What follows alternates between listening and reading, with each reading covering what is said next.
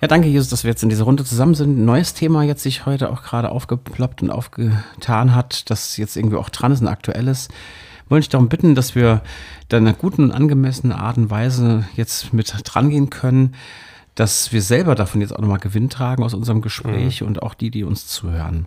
Schenk uns da einen Weg, der uns selber gut tut und uns ermutigt und auch uns in der komplizierten Situation, auch gerade in der evangelischen Kirche aktuell, der katholischen ja auch, wie wir da einen guten Umgang finden, der für Betroffene einfach dazu führt, dass geholfen wird und nicht irgendwie nur dumm geguckt wird. Darum bitten wir dich um Hilfe, auch wenn unser Gespräch da nur ein minimaler Beitrag sein kann. Amen. Amen.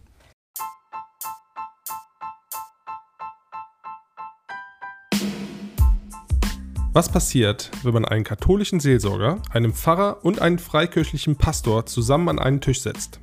Hier kannst du es hören. Church Talks ist die Kirche, die ins Heute spricht, für Haiger und die Region. Ich bin Manuel, ich bin Pastor an der freikirchlichen Gemeinde hier in Rodenbach. Ich bin Michael, evangelischer Pfarrer in Haiger-Allendorf. Ich bin der katholische Michael aus der Pfarrei zum Guten Hirten an der Dill, Pastoralreferent. Schreibt uns gern eure Themen und schreibt uns, was ihr über den Podcast denkt und wir wünschen euch viel Spaß mit der neuen Folge. Herzlich willkommen zu ja, diesem Church Talks Podcast. Heute mit einem etwas schwierigen und schweren Thema. Anders ist die ähm, ja, evangelische Studie, die rausgekommen ist gestern über ja, sexualisierte Gewalt in der evangelischen Kirche. Und dazu möchte ich jetzt ja, dich, mit der, Michael, einfach bitten, dass du vielleicht mal ein bisschen was dazu sagst. Ja. Ja, zunächst mal muss man sagen, äh, diese Studie ist drei Jahre lang gelaufen. Mhm. Unabhängig waren das Leute, die das untersucht haben, die nicht, also von der Kirche direkt sozusagen ähm, selbst, selbst involviert sind in kirchlichen Gremien etc., sondern ganz bewusst außenstehende Leute. Drei Jahre ist natürlich super lange Zeit, zieht sich ewig hin. Und das Ergebnis ist halt mehr als erschreckend, weil man nicht ungefähr, wie man das so gedacht hat, so etwa 800 Betroffene hat, sondern 2225 Betroffene. Das ist das Dreifache. Und dann muss man erstmal Luft holen, Schnappatmung, sich setzen und sagen, ach du Scheiße, das ist viel schlimmer als gedacht. Mhm. Und ähm, das haut einem erstmal hin in die Kniekehle. Und das erschüttert und das macht betroffen und das macht auch an irgendeiner Stelle ähm, ja auch irgendwie ärgerlich. Mhm. Warum muss das so lange gedauert haben, dass wir das jetzt erst so in dieser Transparenz sichtbar bekommen? Und dann wird in der Studie noch gesagt, so transparent war es gar nicht, weil wir haben nur die Disziplinarfälle einsehen können und nur eine Landeskirche hat auch die Personalakten ermöglicht. Und da, wo sie stichprobenweise in dieser einen Landeskirche in den Personalakten geguckt haben, gab es weitere Fälle. Also Oha. dann mhm von denen aus man ausgehen kann, deswegen ein Kommentar in der Presse war, du hast ja in unserem Vorgespräch gesagt, Manuel, es ist nicht nur die Spitze des Eisbergs und die Spitze der Spitze des Eisberges, so stand es auch mhm. in der mhm. Presse, ähm, das signalisiert, das ist nicht Ende der Fahnenstange, nein, das kommt noch dicker, das Ende. Und das heißt, hier haben wir ein echtes Thema, mit dem wir uns wirklich befassen müssen. Und deswegen glaube ich, wir haben für heute ein sehr wichtiges Thema, nämlich Macht sexualisierte Gewalt. Wie gehen wir damit um? Was äh, ist überhaupt ein Weg, wie wir auch für Betroffene da sein können und vieles andere, was in diesem Kontext steht. Und ich glaube, das ähm, ist etwas, wo wir nicht drum rum können und auch nicht sollten, uns damit in der guten Art zu befassen, ohne Leute vom Kopf zu stoßen, sondern das ernst zu nehmen und gleichzeitig auch mit der Haltung zu sagen, sorry, wir müssen wirklich zugeben, da ist vieles überhaupt nicht gut gelaufen, sondern grottenschlecht. Und da, wo man in der Vergangenheit sich vielleicht auch über katholische Kirche mal so locker flockig so drüber gestellt hat und gesagt, naja, bei uns nicht so schlimm, ne? Ähm, das muss man zurücknehmen. Doch, bei uns ist es genauso schlimm oder vielleicht anders schlimm. Im Detail muss man die Studie sicher nochmal genauer lesen. Aber es ist auf jeden Fall heftig. Und ich glaube, für die Opfer ist es wahrscheinlich egal, ob katholisch, evangelisch, freikirchlich. Ähm, Opfer ist dann halt auch Opfer. Ne? So ist es. Ähm, vielleicht noch eine kleine Begriffsbestimmung. Also ich höre das oft, dass Menschen sagen, jetzt sagt man nicht mehr sexueller Missbrauch, sondern irgendwie so ein weich gekochtes, sexualisierte Gewalt. Ähm, vielleicht für unsere Hörerinnen und Hörer, es ist ja kein Weichkochen, sondern äh, wenn wir von sexuellem Missbrauch sprechen, dann könnte es implizieren, dass es vielleicht auch äh, einen sexuellen Gebrauch gibt, also ein, ein positives Gegenüber. Mhm. Und ähm, wenn man heute die Begrifflichkeit sexualisierte Gewalt verwendet, dann ist der Schwerpunkt auf Gewalt.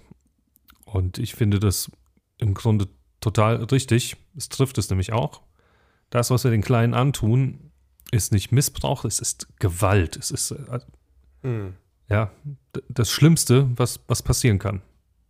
Und es gibt viele Formen dieser Gewalt und eine Form ist eben die sexualisierte Gewalt, die dann noch die eigene Trieb-, Lustbeförderung da. Mhm. Ja, auf jeden Fall ähm, total wichtig, auch das nochmal, auch die Begrifflichkeiten da ein bisschen klarer zu kriegen, finde ich absolut richtig. Ähm, was aber jetzt bei Manuel auch schon anklang ist, dem für die Betroffenen ist es letztlich egal, auch ob der richtige oder falsche Begriff. Hauptsache, mhm. es ist erstmal überhaupt wieder eine Möglichkeit, dass man damit ernst genommen wird. Betroffen ist ja auch so ein Wort. Ja. Also die Betroffenen selbst sprechen ja von sich als Überlebende. Mhm. Ah, okay. Mhm. Ja. Michael, woher weißt du so viel über dieses Thema? Woher ich so viel über dieses Thema weiß? ähm, wo soll ich denn da anfangen?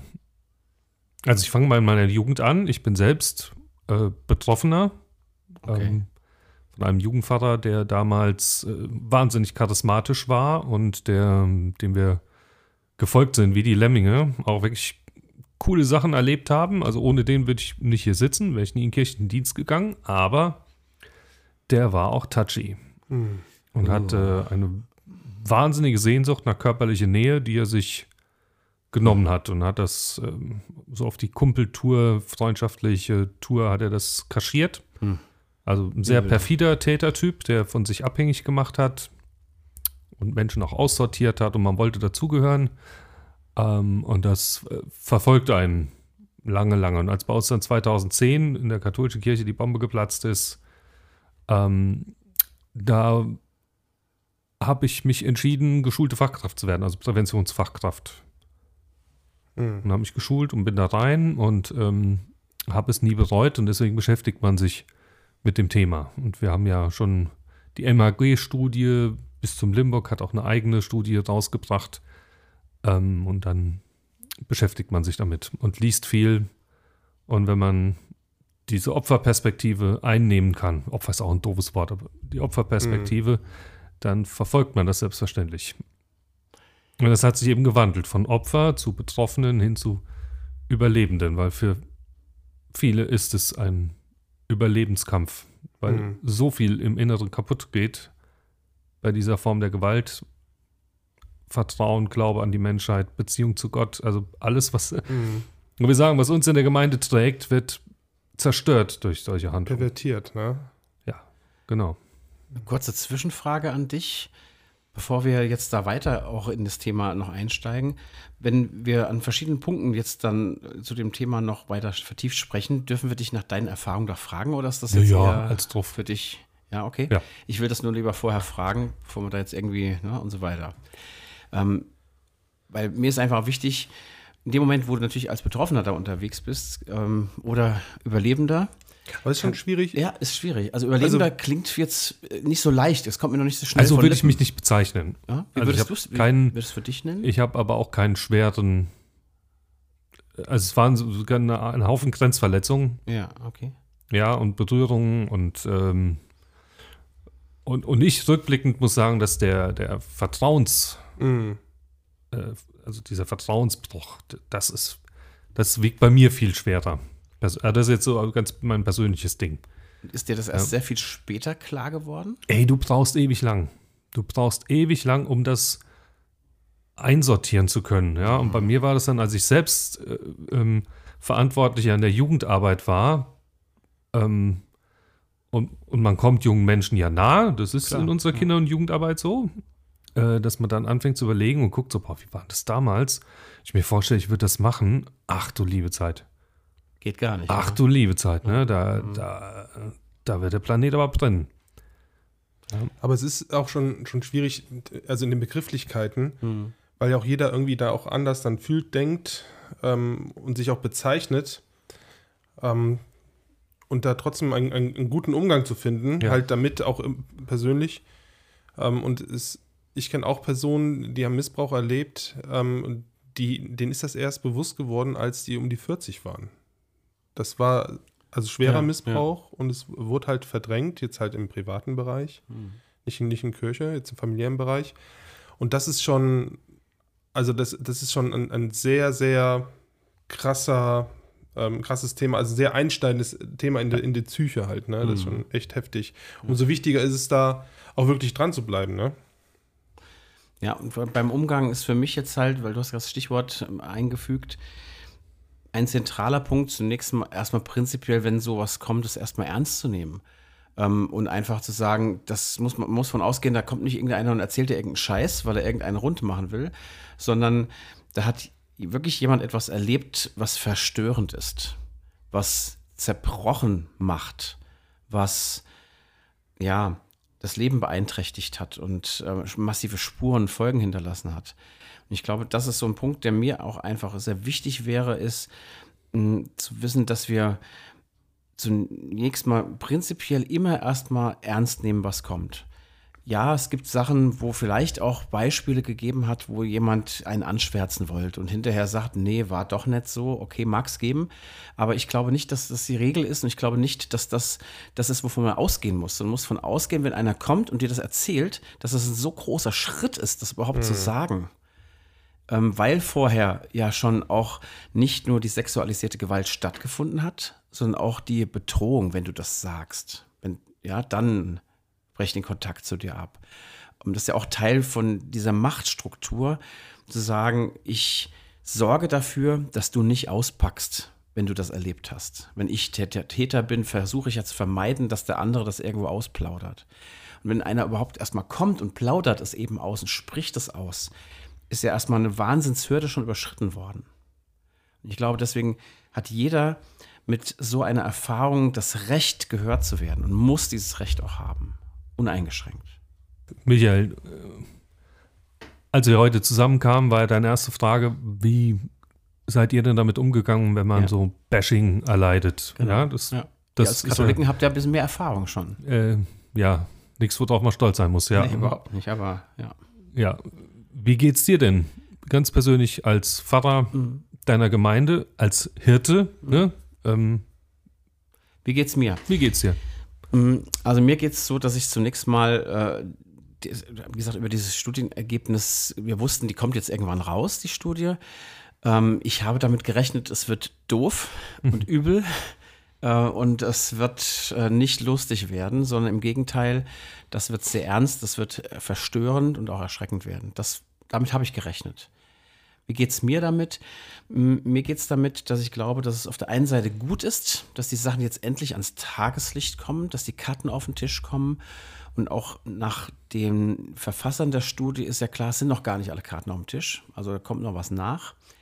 Deswegen ist es mir wichtig, dass wir bei uns vor Ort gucken, dass wir den Raum haben, das zu tun, was wir tun können, um auch Leute zu schützen. Ähm, Wie geht's? Da kommen wir aber gleich nochmal drauf. Worum es mir noch geht, ist, ich möchte einfach dafür sorgen, dass Leute sich trauen, das sagen zu dürfen. Das ist mir wichtig. Und dass jeder wissen muss und darf und kann, auch wenn ich in dieser Dunkelheit dieser Gewalterfahrung unterwegs sein musste, ich muss nicht damit allein bleiben. Und ich darf das ähm, auf den Tisch packen und ich werde damit nicht weggeschickt, ich werde damit ernst genommen. Das ist, ist mir wichtig und ähm, dafür möchte ich auch gerne ja, die Signale setzen, die es dazu braucht. Das wird deswegen zum Beispiel wahrscheinlich, ich weiß noch nicht genau wie, ähm, jetzt übermorgen in unserem nächsten Gottesdienst an einer Stelle auch vorkommen, das Thema. Wo man einfach nochmal signalisiert, da geht im Predigtext 2. Korinther äh, 4, 6 bis 10, da geht es darum, dass in der Dunkelheit Licht aufleuchtet. Damit fängt der Text an, ja, dass, dass Gott das macht. Und ich glaube, dass das so ein, ein ganz starkes Beispiel dafür ist, dass diese Erfahrung von Dunkelheit nicht die letzte Erfahrung sein muss.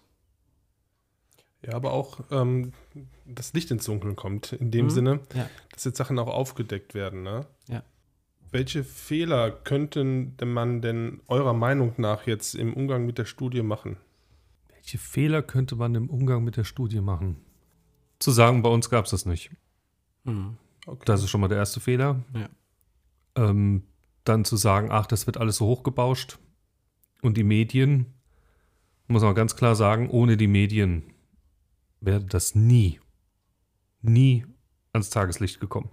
Mhm. Ja, Ja. weil da haben unsere beiden Kirchen, Michael, nicht Kraft und auch nicht die innere Einstellung zu. Und das ist das wirklich Erschreckende. Die Institution musste geschützt werden. Das war das oberste Ziel. Und ich glaube, das ist bei euch ähnlich. Ich habe es, wie gesagt, ein bisschen schade noch nicht so gelesen, die Zusammenfassung. Bei uns Katholiken war es der Schutz der Institution. Der Schutz des Amtes, des Heiligen Amtes. Ja, der Priester, das Ansehen durfte nicht beschädigt werden. Das habe ich bei uns ein bisschen anders empfunden, wenn ich ehrlich bin. Also nicht, nicht um jetzt um uns für also besser darzustellen, wirklich nicht, sondern mehr so ähm, aus dieser Perspektive, wir wollen das, dass das aufgeklärt wird. Also nicht nur, weil es die Katholiken jetzt vorher schon gemacht haben und wir den gesellschaftlichen Druck haben, dass wir das müssen, sondern ich hatte schon den Eindruck auch, es gab schon Synoden zu dem Thema, die sich komplett damit befasst haben bei uns. Die ähm, dann auch schon Betroffene zu Wort haben kommen lassen. Aber die, was bei uns halt noch sehr stark fehlt, und das bringt diese Studie auch raus, ist eine Systematik, mit der das vernünftig bearbeitet wird. Ja, also der Wille, glaube ich, vielleicht ein bisschen anders als in der katholischen Kirche, das anzupacken war schon da, aber ähm, das Umsetzen nicht. Also nicht und auch nicht konsequent und auch nicht äh, durchgängig. Also mein Eindruck war schon, auch wenn man mit Kirchenleitenden eben zu tun hatte, dass nie irgendwo gesagt worden ist, wir versuchen uns als Kirche zu schützen. Das, das hat nie irgendwo einer gesagt. Oder wir In müssen. welchem Zeitraum sprichst du? Ich spreche im Zeitraum der letzten fünf, sechs Jahre, die ich jetzt im Moment gerade so im Sinn habe. Ja, aber 2010. Ja, gut, da war das sicherlich noch eher. Da, da hat man aus der evangelischen Perspektive sich wahrscheinlich noch relativ entspannt zurückgelehnt. Ja. wurde das ins Wort gefasst. Ja. Und spätestens da war ja klar, dass es betrifft nicht nur die Kirche, es betrifft Schulen, Sportvereine. Genau. Ja. Sport hinkt wahnsinnig hinterher, muss man sagen. Gibt es Ja. auch nicht so die, die einheitliche Und Struktur. in den genau. Untersuchungen, das wollte ich sagen, in den Untersuchungen kam raus, es ging um den Schutz der Institution. Ah ja, okay. Hm, Genau. okay. Und das wird ja interessant sein zu sehen, ob das bei euch ähnlich war. Mhm. Ja. Warum wurden Fälle nicht an Staatsanwalten übergeben? Warum wurden Menschen nicht aus dem Verkehr gezogen? Da wird es wahrscheinlich bei dieser Studie erst noch nachgelegt werden müssen, weil die haben ja, Ja. gesagt, sie haben einen Teil, die Disziplinarakten bekommen.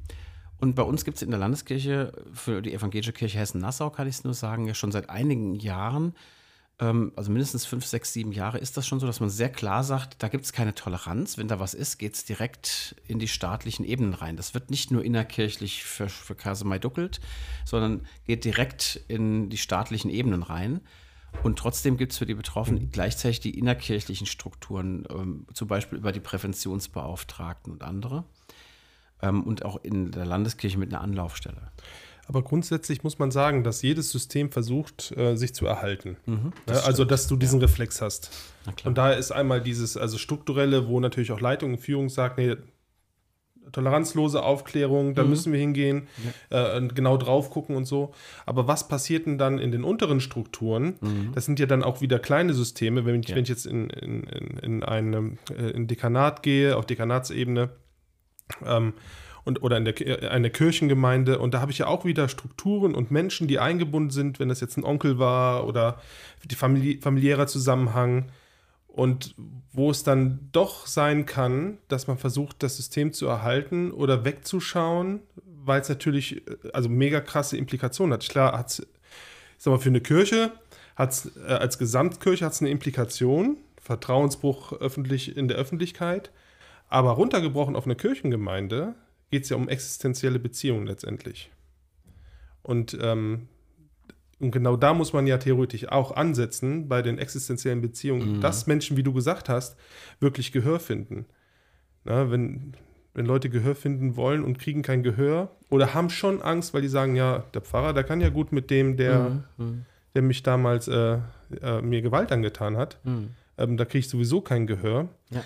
Also da fängt es ja schon an. Klar. Und das ist ja das letztendlich, was wir als Pastoren, als Pfarrer, ähm, wo wir so auch ein bisschen Einfluss drauf haben, ähm, auf, auf dieser Ebene zu, zu wirken. Und ich glaube, das ist, das ist schon, schon, schon schwierig. Ne? Und die, ich finde schon, die Kirche kann Strukturen schaffen, ähm, die, die hilft, Mhm. aber der Wille muss auch vor Ort da sein. Deswegen finde ich es gut, dass, dass du das jetzt auch so einbaust Ja. bei euch Ja. und dass du da so aktiv unterwegs bist, auch mit Schulung. Ja, es gab Katholischerseits nennen wir das das irritierte System. Mhm. Die Gemeinde, Ja. letztendlich die Gemeinde, die betroffen ist. Ne? Das ist das irritierte System. Und das ist genauso sprachlos wie, wie die Führungsriege. Ja, vielleicht noch sprachloser. Ja, es ist ja auch erstmal, weil äh, du, du glaubst das ja gar nicht erstmal. Das ist ja, ne? Du kriegst die Geschichte Genau. erzählen, das kann doch gar nicht sein. Der Willi oder so oder der Kuno oder wer auch immer. Das kann doch nicht, ne? So.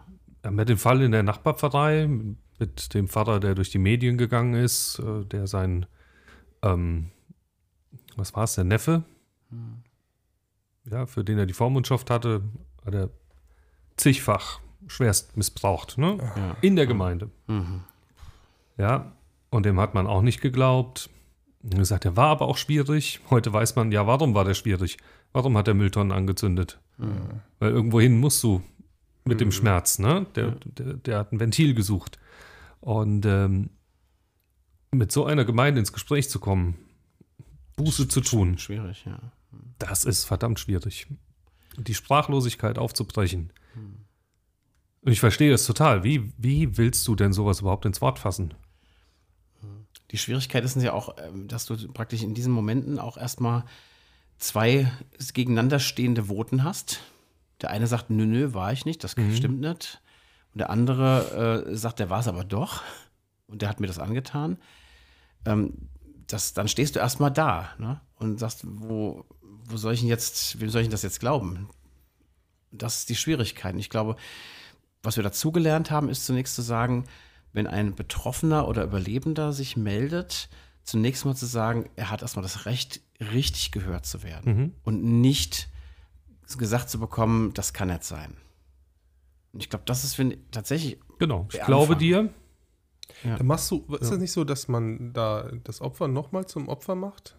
Durch nicht Ey, Annahmen oder Hören, ne? Äh, hier, Gott, da, könnt, da machst du jetzt ein Fass auf. Na klar, durch, ich mache durch nicht anhören, anhören nicht glauben, ähm, dadurch, dass ich die Täter geschützt habe, dadurch, dass ich das heute immer noch nicht zugebe, dadurch, dass wir bei uns in der katholischen Kirche ähm, Anerkennungszahlung, Anerkennung von Leid, allein dieses, dieser Begriff, da könnte ich aus der Haut fahren. Das ist die Anerkennung von Leid. Das heißt, da ist jemand, der sagt, okay, ich bin jetzt so gnädig, Manuel, ich anerkenne dein Leid und dafür kriegst du 7,50 Euro. Ja. Und da gibt es jetzt äh, Kräfte, die sich dafür einsetzen, ähm, dass das, es ist Schmerzensgeld, das ist, Auf jeden Fall. ja, Und auch was es Und- dir der Gesellschaft kostet. Ne? Wenn Menschen in Therapie über Jahr, Jahrzehnte gehen müssen durch, Ja. durch, durch, diesen, durch diese Gewalt. genau. Und das waren ja lächerliche Summen, die da gezahlt wurden. Mhm. Wie hoch war es in Köln? 300.000? Ja. Ist jetzt einem zugesprochen Aber das war worden. schon viel, dann 300.000, oder? Das ist viel, aber Nee, für die Person. Ähm, also ich habe irgendwas von 10.000 und mal 6.000, mal 5.000 gehört. das wirkt im ersten Moment viel, aber rechne mal aus, wie viel, Allein das ist ja wie schon viel krass. verdienst du in 30 Jahren? Aber je nachdem, Und wie- das hat die Person nicht verdient, weil sie total im Eimer war. ja, und zu nichts fähig. Ja. Ja. Aber auch, das kann ja auch Geld niemals ausgleichen. Nein, Ne, nein. Das soll ja sozusagen aber das, das, Signal sein, ähm, nicht wir erkennen das an, sondern Schmerzensgeld. Und das sage ich immer. Das Einzige, was habe. wir tun können in den Gemeinden, ist alles dafür zu tun, dass diesen Menschen Gerechtigkeit widerfährt. Und, das, und der erste Schritt ist das, so wie du das sagst, da darf man auch mal Scheiße sagen, ja. Es ist äh, ganz, ganz schlimme Scheiße, was da passiert ist. Ja. Und was immer noch passiert und dass es so lange gedauert hat und, und so weiter und so weiter und so weiter. Lass uns mal drauf gucken, ähm, was sind denn für Systeme, jetzt gerade auch auf Kirche und Gemeinde, die halt, ähm, also Macht, Missbrauch, sexuelle Gewalt äh, fördern? Weil es ist schon ähm, auch zu sehen, dass es häufig in diesen Institutionen halt ähm, so förderliche Systeme halt gibt. Was, was sind da eure Gedanken zu? Also ich würde halt immer sagen, dort, wo, ich kann nur sagen, von der Studie her nochmal, sind in der evangelischen Kirche Hessen, und Nassau sind 44 Fälle in dieser Studie benannt, die, von denen man das jetzt definitiv weiß, wo es immer darum ging, dass ein Erwachsener gegenüber einem Kind sozusagen sexualisierte Gewalt ausgeübt hat. Und das bedeutet, für mich ist in dem Moment die Gefahrenpotenziale am größten, wo ein Erwachsener alleine mit Kindern oder einzelnen Kindern unterwegs ist.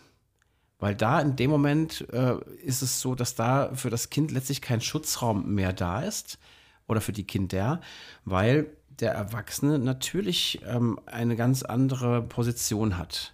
Der kann über Dinge entscheiden, die du als Kind oder Jugendlicher nicht entscheiden kannst. Also nochmal in dem Moment, wo ich als Erwachsener alleine bin, kann ich mich vielleicht als Kind oder Jugendlicher, wenn ich eine sehr starke Persönlichkeit bin, sagen, vergiss es, ich gehe jetzt heim.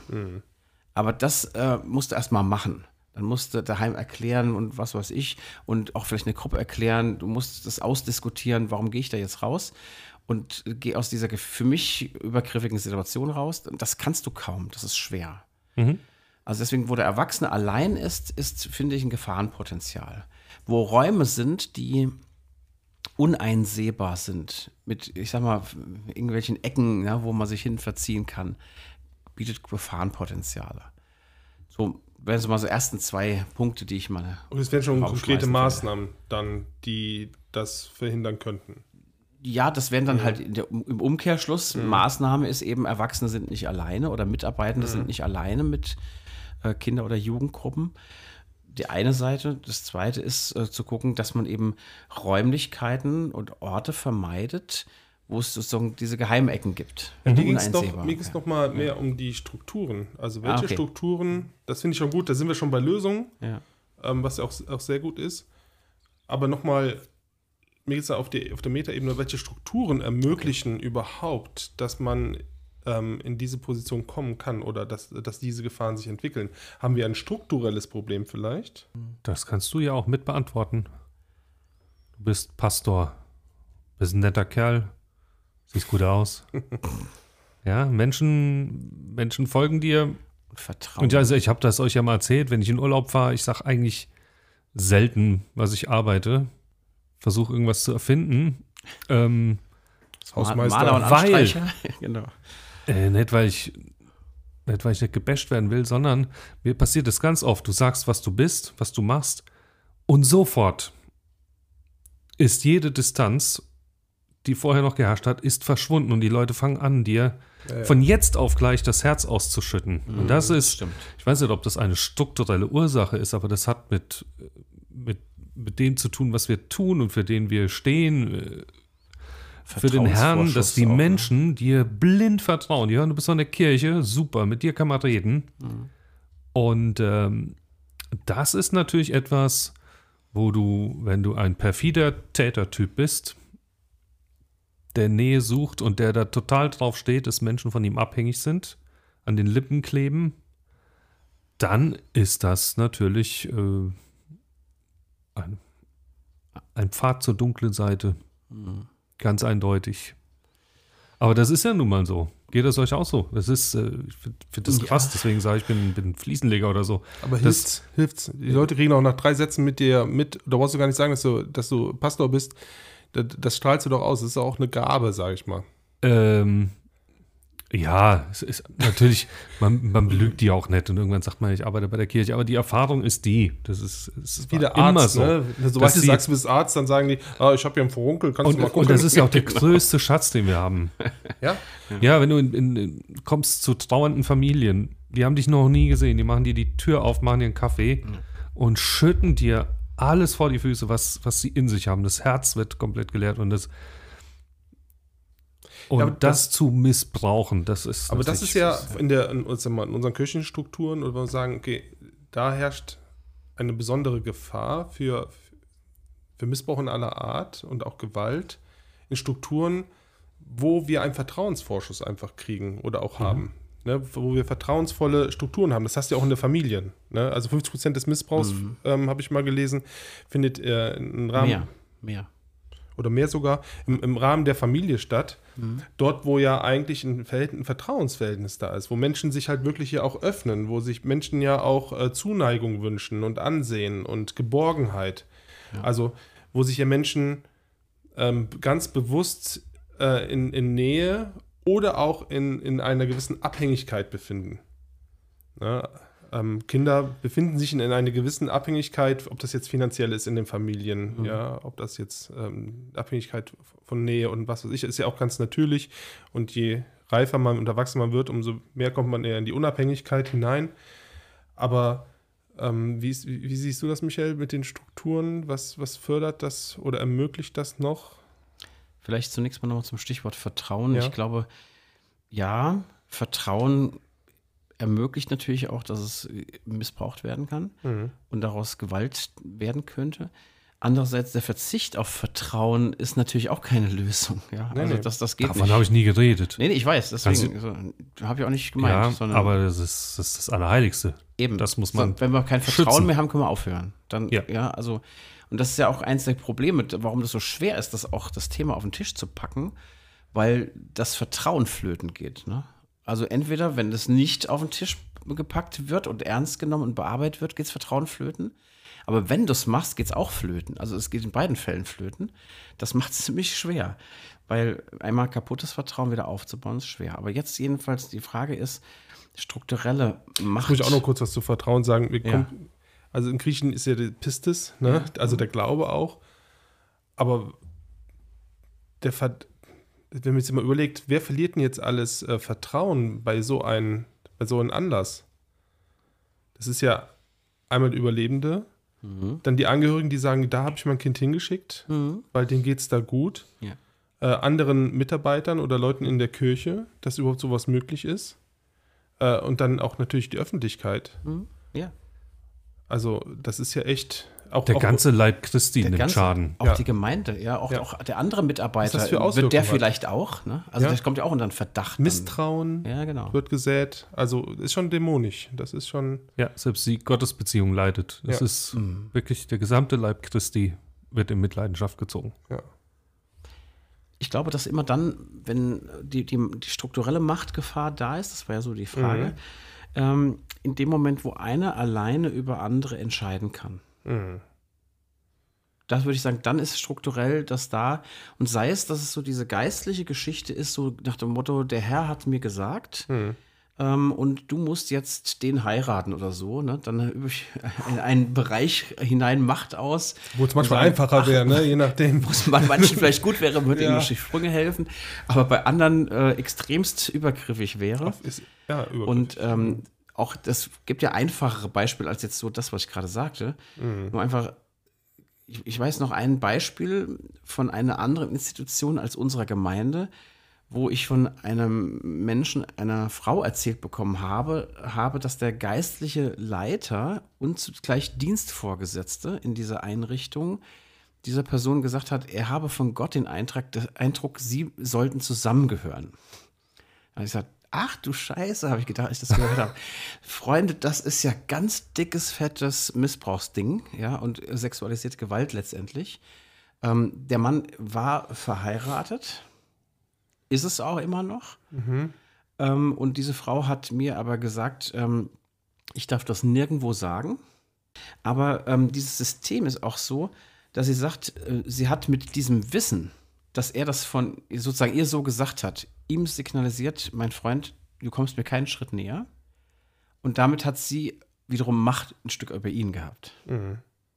Also sie hat den Spieß umgedreht, was in dem Fall sie als Schutzmechanismus genutzt hat, nach dem Motto, ich zeige diese WhatsApps deiner Frau, wenn du nicht, wenn du nicht in Distanz gehst. Und das äh, hat bei ihr dazu geholfen, dass sie diese, diese, Also diese. Missbrauchsstruktur, Mhm. Ja, weil wir von Strukturen ja sprechen, hat sie umgedreht. Mhm. Und das äh, fand ich zumindest interessant. Also immer da, wo aber einer allein entscheidet oder meint, er könnte auch mit göttlichem Anspruch Dinge dann so durchdrücken, äh, finde ich das auch äußerst problematisch. Deswegen ist mir es wichtig, wenn Leute um die Ecke kommen und sagen, ich habe einen Eindruck von Gott und so, in unserer Gemeinde sollten wir dies, das oder jenes und das soll aber und das muss aber. Und sagen, okay, das nehmen wir in das Gremium X mit, bei uns in der Regel ein Gemeindeaufbauausschuss, dann reden wir darüber, wir beten darüber, denken darüber zusammen nach und prüfen das, ob das wirklich so ist oder ob das zwar vielleicht eine nette Idee ist, aber nein. Mhm. Weil eben, um genau das zu verhindern, strukturell schon, dass einer alleine mit solchen Impulsen da das Ding macht. Aber das wäre auch mal eine Folge wert, äh, diese prophetischen Worte und Mhm. Eingaben. Wie prüfe ich denn die überhaupt? Ja. Ne? An welche Ja, Kriterien gibt es da? Finde ich, find ich sehr gut. Ähm, genau, ich sehe das genauso wie du. Ähm, überall dort, wo bestimmt wo es Machtstrukturen gibt, wo jemand keine Rechenschaft abgeben muss für, Ja. für das, was er tut, wenn man ihn nicht rauskicken kann, wenn es sowas wie Alleinherrscherinnen oder Herrscher gibt, ähm, da, da passiert sowas. Aber auch, ähm, ich finde, in, in Machtstrukturen, wo du ähm, nicht die Struktur äh, sag mal, des Redens oder Kommunikation hast, also wo, wo man nicht gelernt hat, in Strukturen äh, mündig sich zu äußern. Also das, das fördert es ja auch, ne? Also wo du sagst, oh, wir sind so sowas, das hier ist alles Vertrauen, das ist hier alles, bleibt alles hier. Wir sind exklusiv, wir sind, wir sind geschlossen, wir, wir sind, ist ja schon fast sektenartig, aber das findest du ja überall, ne? Gerade da, wo man einen hohen idealen Wert hat oder wo man sich sehr stark mit, mit der Gruppe identifiziert und dann wird der, der Druck so groß, bloß nicht der Gruppe schaden. Dann geht es mehr um das System. Das kann ja im Fußballverein sein, im Sportverein, ja überall. Ähm, wo man dann nachher sich gegen das System, also man sagt, du wendest dich hier gegen das System, was ja absolut Bullshit ist, sondern man wendet sich ja dann gegen diese Person, wenn man was sagen würde. Aber das hast du auch in den Strukturen, wo, wo dieses Ansehen der, des Systems sehr, sehr wichtig ist. Oder auch der Person, ne? Also wenn du, wenn du so Leute hast, die sehr charismatische Persönlichkeiten sind, also nicht im Sinne von geistlich charismatisch, sondern Persönlichkeitsstruktur charismatisch, ähm, denen du die Sachen abkaufst, die du für glaubwürdig hältst, ähm, wo du sagen kannst, das, wenn der sagt, das ist so, dann ist das auch so, ja. In dem Moment, wo eine Person so ein hohes Ansehen hat, kannst du kaum gegen anstinken. Also noch ein blödes Beispiel aus dem Sport, Franz Beckenbauer, gerade gestorben, ne? ähm, hat im Rückblick erkennbar natürlich auch so ein paar Klöpse rausgehauen, ähm, unter anderem mit verschiedenen Vergaben von Weltmeisterschaften und solchen Geschichten. Aber stellst du dich hin und sagst, der Franz Beckenbauer, das geht so aber nett, gell? dann hast du gleich eine dermaßen Aura, gegen die du da stehst, gegen die du kaum ankommen kannst. Selbst wenn du Recht hast, hättest. Das musst du erstmal hinkriegen. Und wenn in der Geme- Gemeindearbeit oder einem Sportverein vor Ort du so eine Persönlichkeit hast, wo die alle sagen, das ist der Star hier, da musst du erstmal kommen und sagen, der ist nicht so der Star, der hat auch ein paar dunkle Seiten. Kriegt das erstmal hin. Das sagt dir keiner, kann nicht sein. Das glaubt dir keiner. Genau, und selbst wenn dann jemand Worte findet, sich jemandem anvertraut, dann ist ja immer noch bei unserer beider Kirchen, vielleicht auch in der freien Gemeinde, die Frage, wer hat die Deutungshoheit darüber? Der Nestbeschmutzer am Ende. So. Wer hat die Deutungshoheit? Weil bei uns in der katholischen Kirche ist es ja dann so gelaufen, das ist dann in die Bistumsspitze gegangen und dann hat man überlegt, hat die betroffene Person, also den Täter, versetzt und hat dann auf die Betroffenen eingewirkt, hier, ähm, wir gehen nicht, eben, übergeben das nicht der Staatsanwalt und sie wollen doch auch nicht, dass er ins Gefängnis geht. Wem ist denn geholfen? Und, und so weiter und so fort. Ne? Und das ist ja zum Glück durchbrochen. Ich glaube, dass es so in der Form heute Ja. nicht mehr möglich ist. Auch durch die unabhängigen Berater, die es gibt. Und die Medien, wie du Und- schon sagtest, dass da die Kontrollfunktionen auf einmal da sind. Und die Medien und ich weiß nicht, wie das bei euch ist. Also ich bin verpflichtet, wenn ich etwas höre, Ja. das weiterzugeben. Und die Stelle, an die ich das melde, ist es verpflichtet, es umgehend der Staatsanwaltschaft zu melden. Inzwischen so. ist das so. Früher war Inzwischen das nicht ist das so, früher war das nicht so. Und ist ja auch nicht gehandhabt worden. Hat das was mit dem Kirchenrecht zu tun? gehabt? Natürlich hat das was mit dem Ja. Kirchenrecht zu tun. Auch mit Beichtgeheimnis und so weiter. Ja, und ich hab, bei mir hat es ja ziemlich lange gedauert, bis ich begriffen habe, dass das ähm, mit dem Zölibat zu tun hat. Weil wenn der zölibatär lebende Priester ähm, sexuelle Kontakte zu einem Kind hat, dann ist das nicht so schwerwiegend für, für die Ehelosigkeit, die er versprochen hat, wie sich in eine Frau zu verlieben und mit der Das sexuelle ist, Dinge das zu ist von tun. außen betrachtet schon schräg. Von, ja. Das ist total schräg. Ähm, und wie gesagt, ich habe da, ich hab da ja den Kram studiert, aber es hat bis 2019 gedauert, bis ich das so in dieser Form verstanden habe. Und ich sage, alles klar, alles klar. Deswegen wird ja auch ein Priester, der sich in eine Frau verliebt, ganz anders sanktioniert wie jemand, der sich an einem Kind vergeht. Mhm. In der Vergangenheit war das so heute. Heute ist schon vieles anders. Ne? Was gibt es für Lösungsansätze? das ist ja auch so die spannende Frage. Was macht man, was macht man vor Ort? Bei uns war mal HR Info und wollte mich damals interviewen, so wie geht ihr denn mit der MAG-Studie um und was ja. bedeutet das für eure Arbeit? Und er wollte mich interviewen. Und da habe ich damals gesagt, oh Alter, ich, ich arbeite bei der Kirche, ich bin, finde ich, nicht sehr glaubwürdig. Ich kann mich jetzt nicht hier hinstellen und meine eigene Arbeit loben. Mhm. Und er kam dann und hat meine ähm, jugendlichen Gruppenleiter interviewt. Okay. Gruppenleiterin, Gruppenleiter, ja. Und das war für mich selbst total faszinierend zu sehen, weil die kamen dann, und schlugen ihren Ordner auf und ja, das ist schon ein bisschen her. Das war 2017, glaube ich. 2018. Ihren Ordner auf und und hatten unsere Regeln, die wir uns, wir hatten ja noch kein Schutzkonzept, aber wir hatten uns dann. Regeln, mhm. ja, worauf wir so achten. Okay, da müssen wir, glaube ich, noch ein bisschen nachlegen. Da sind wir noch nicht ja. überall konsequent da. Und ich finde das ja. total cool, weil ich würde nicht sagen, dass bei uns nichts passieren kann, aber ähm, es ist schwer. Und ich ja. habe meine Jugendlichen mal gefragt, würdet ihr mich auch anzeigen? Mhm. Weil ich finde, so die geschulte Fachkraft, das ist nochmal so eine. Mhm. Äh, also, ich hätte es am leichtesten. Ne? Ja, ja, und, und die sagten, wir lieben dich, aber wir würden keine Sekunde zögern. Ich sagte, das wollte ich hören. Ja. ja. Das ist ja dann das auch, das finde ich auch sehr gut. Ja. Also eine Kultur mhm. zu schaffen in dem Bereich, wo du jetzt bist, ne? dass, dass, dass die Leute, die da sind, eine Kultur schaffen, wo halt drüber gesprochen wird. Genau, eine ähm, Kultur der Achtsamkeit. Und du kommst irgendwann an den mhm. Punkt, wo. Nicht der Angst oder. Ähm, keine Ahnung, die Gruppenleiterin mit einem jungen Mann nochmal zurückgeht, in der Hütte was holen, wo, wo dann meine jugendlichen Gruppenleiter dann die, betroffene Gruppenleiterin darauf aufmerksam machen: hier nicht allein, nimm noch einen mhm, Freund mit. Mhm. So, und das ist überhaupt nicht irgendwie misstrauisch gemeint oder so, sondern es ist einfach so, arbeiten wir ja. mhm. möglichst professionell. Und ähm, das ist das, was mir, was mir Mut macht, was mir Hoffnung gibt. Und dass durch die Verhaltenskodexe, die es gibt, die Regeln, man da gut aufgestellt ist. Mhm. Ich glaube, ein Täter hätte es heute sehr, sehr schwer.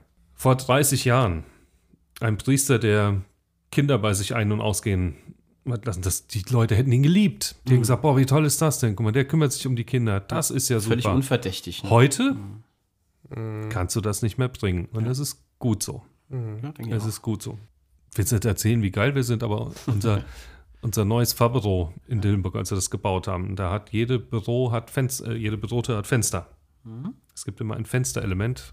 Das hat auch was mit Prävention zu tun, dass man immer von außen reingucken kann, was passiert da. Das, das ist übrigens auch bei unserem neuen Kirchenzentrum auch so. Genau, das sehr hat gut. dermaßen viel Fenster. Also ja. du kannst eigentlich ähm, zum Beispiel allein schon jetzt einen Film, wenn man so traditionellen Film hätte gucken wollen und auf Beamer auf eine Leinwand projizieren, ist schon schwierig, weil es einfach viel zu hell ist überall. Ja. Und es ist dermaßen einsehbar, dass genau. du sagen musst, ähm, ja, okay, da gibt es noch ein Klo oder so, ein Flur, da könntest du dich noch ein bisschen irgendwie in der Ecke drücken. Aber es ist wirklich sehr offen. Und ich glaube, dass es das ein wichtiger Punkt ist von den Räumlichkeiten her. Genau. Und ein zweiter Punkt ist, wir haben neben dem Schutzkonzept, das wir auch haben, und gerade jetzt aktualisiert, nochmal richtig auf den Pott gebracht, ähm, erstellt worden ist, werden wir an einem Mitarbeitendentag, der heißt bei uns Miteinandertag am 24. Februar diesen Jahres, ein, bewusst auch so eine Einheit machen, wo es um mhm. genau dieses Thema geht, äh, Schulung zur sexualisierten Gewalt äh, nicht nur, weil es jetzt diese Studie gibt, sondern auch, weil wir gesagt haben, wir wollen diese aktualisierte Fassung, das jetzt auch nochmal äh, transparent machen und haben uns vorgenommen, dass wir das halt wirklich jährlich immer wieder machen. Mhm. Einfach, weil wir gesagt haben, uns ist auch das Thema wichtig, nicht nur wegen der aktuellen Studie.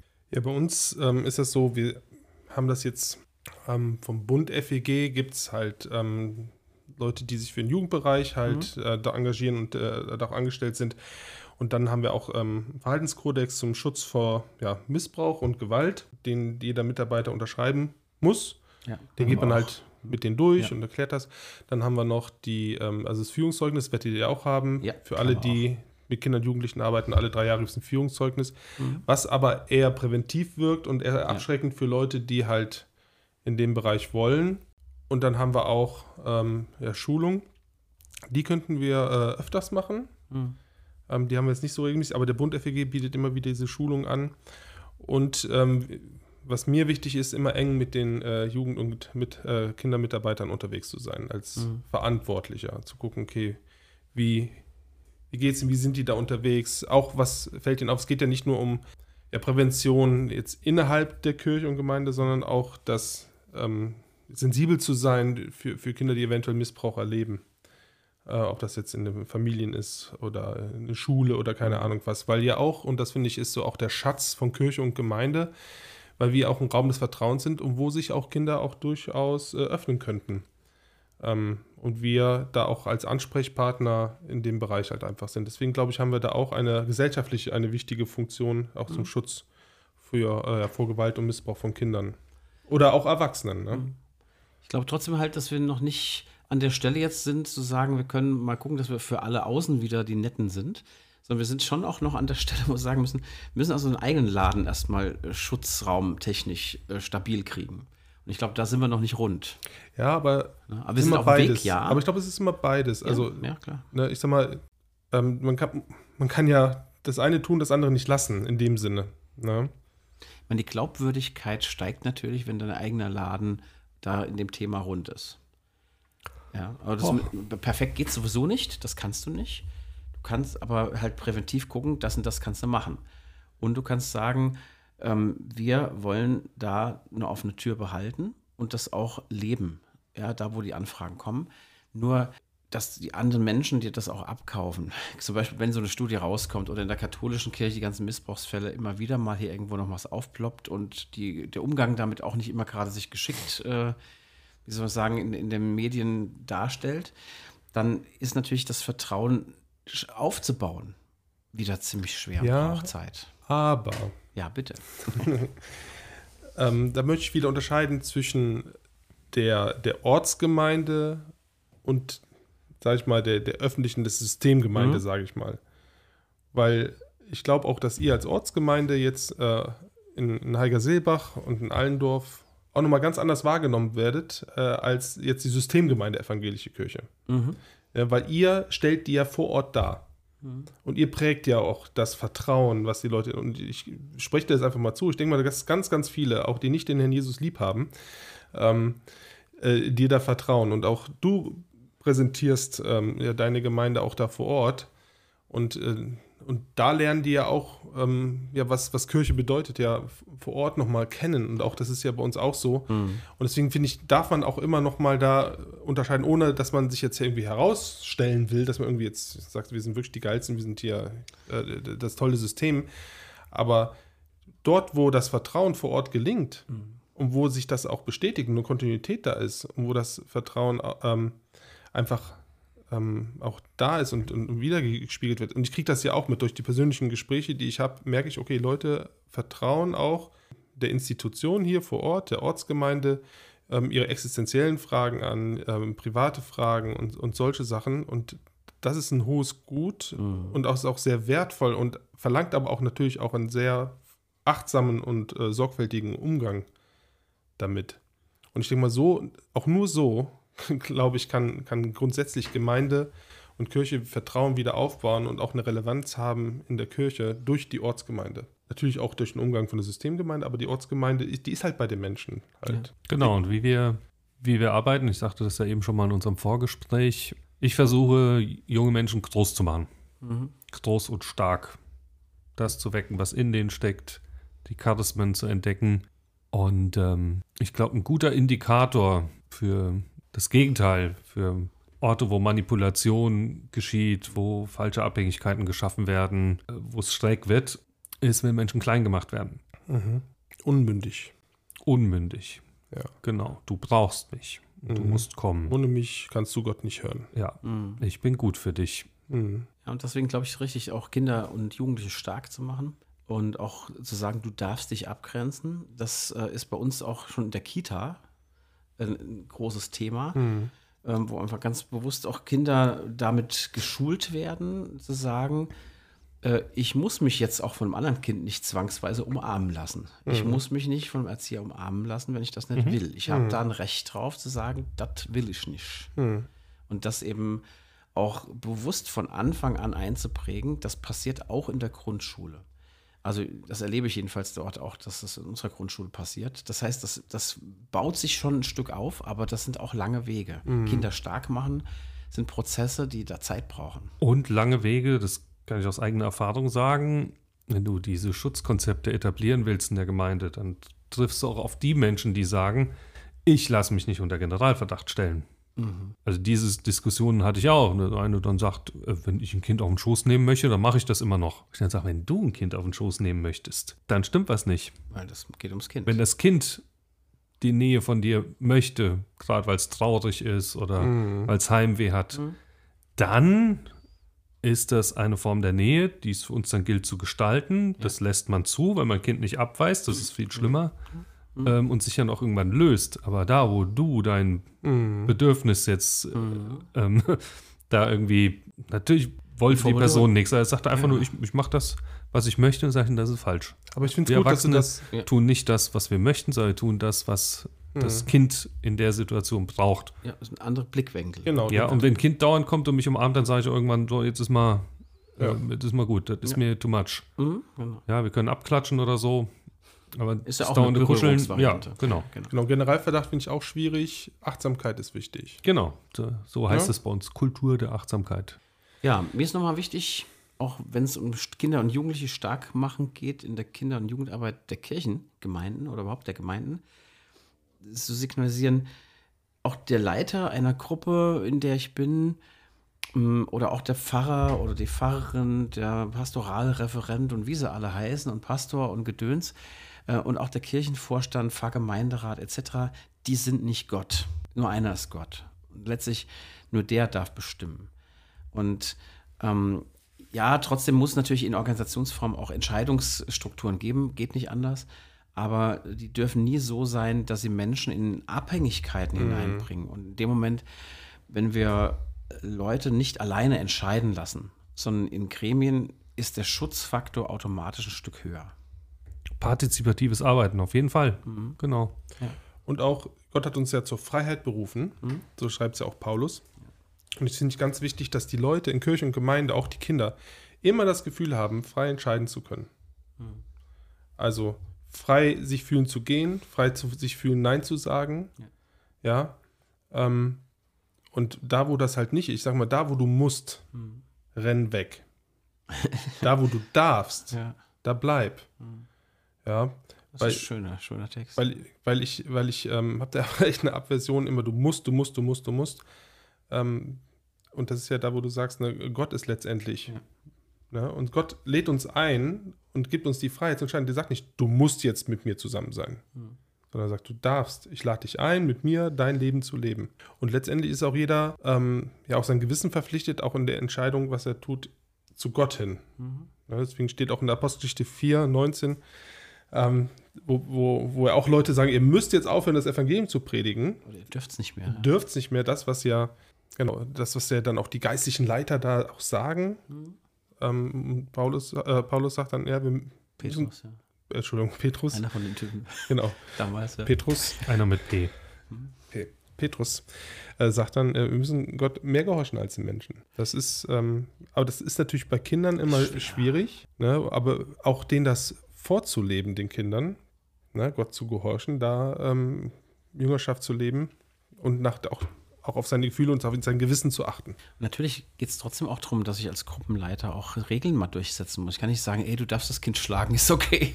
Ja, das geht natürlich nicht. Es geht ja eigentlich darum, dass sozusagen ähm, die Regeln, die ich durchsetze oder umsetze, wo ich meine Macht auch gebrauche als Gruppenleiter, die hat die Schwerpunktsetzung muss immer die sein, dass es den Kindern und Jugendlichen dient Mhm. und nicht mir dient. Mir dient es vielleicht höchstens insofern, dass ich mein Zeug, was ich inhaltlich loswerden will, auch loswerde. Okay, das ist auch durchaus legitim, zu sagen, du hältst jetzt mal einen Rand, weil ich was sagen will. Aber ähm, die anderen Punkte können dann nicht sein, was ich, weil über den anderen bestimme, was ich jetzt brauche, damit mir versuche selber zu erfüllen, das geht gar nicht. Aber ich finde, das ist ein, ein gutes Schlusswort von dir. Ich habe aber auch noch eins. Genau. Und ich möchte nur loswerden, ihr habt jetzt ganz viel gehört. Ähm, wenn ihr Erfahrungen von Gewalt gemacht habt, welcher Form auch immer, wenn ihr die Erfahrung gemacht habt, euch ist Ungerechtigkeit geschehen in eurer Gemeinde, in eurer Familie, in eurer Gemeinschaft, quatscht uns bitte an. Jederzeit oder wendet euch an die betreffenden Stellen. Es kann nur heilen, worüber gesprochen wird. Und was, ähm, Michael, wie du es gesagt hast, äh, ins Licht kommt. Mhm. Nur dunkel ins Licht kommt. Wir sind für euch da, jederzeit. Mhm. Ist wirklich ein Herzensanliegen. Vielen Dank. Ja, und Danke vielen Dank, euch. dass dich auch äh, so geöffnet hast hier.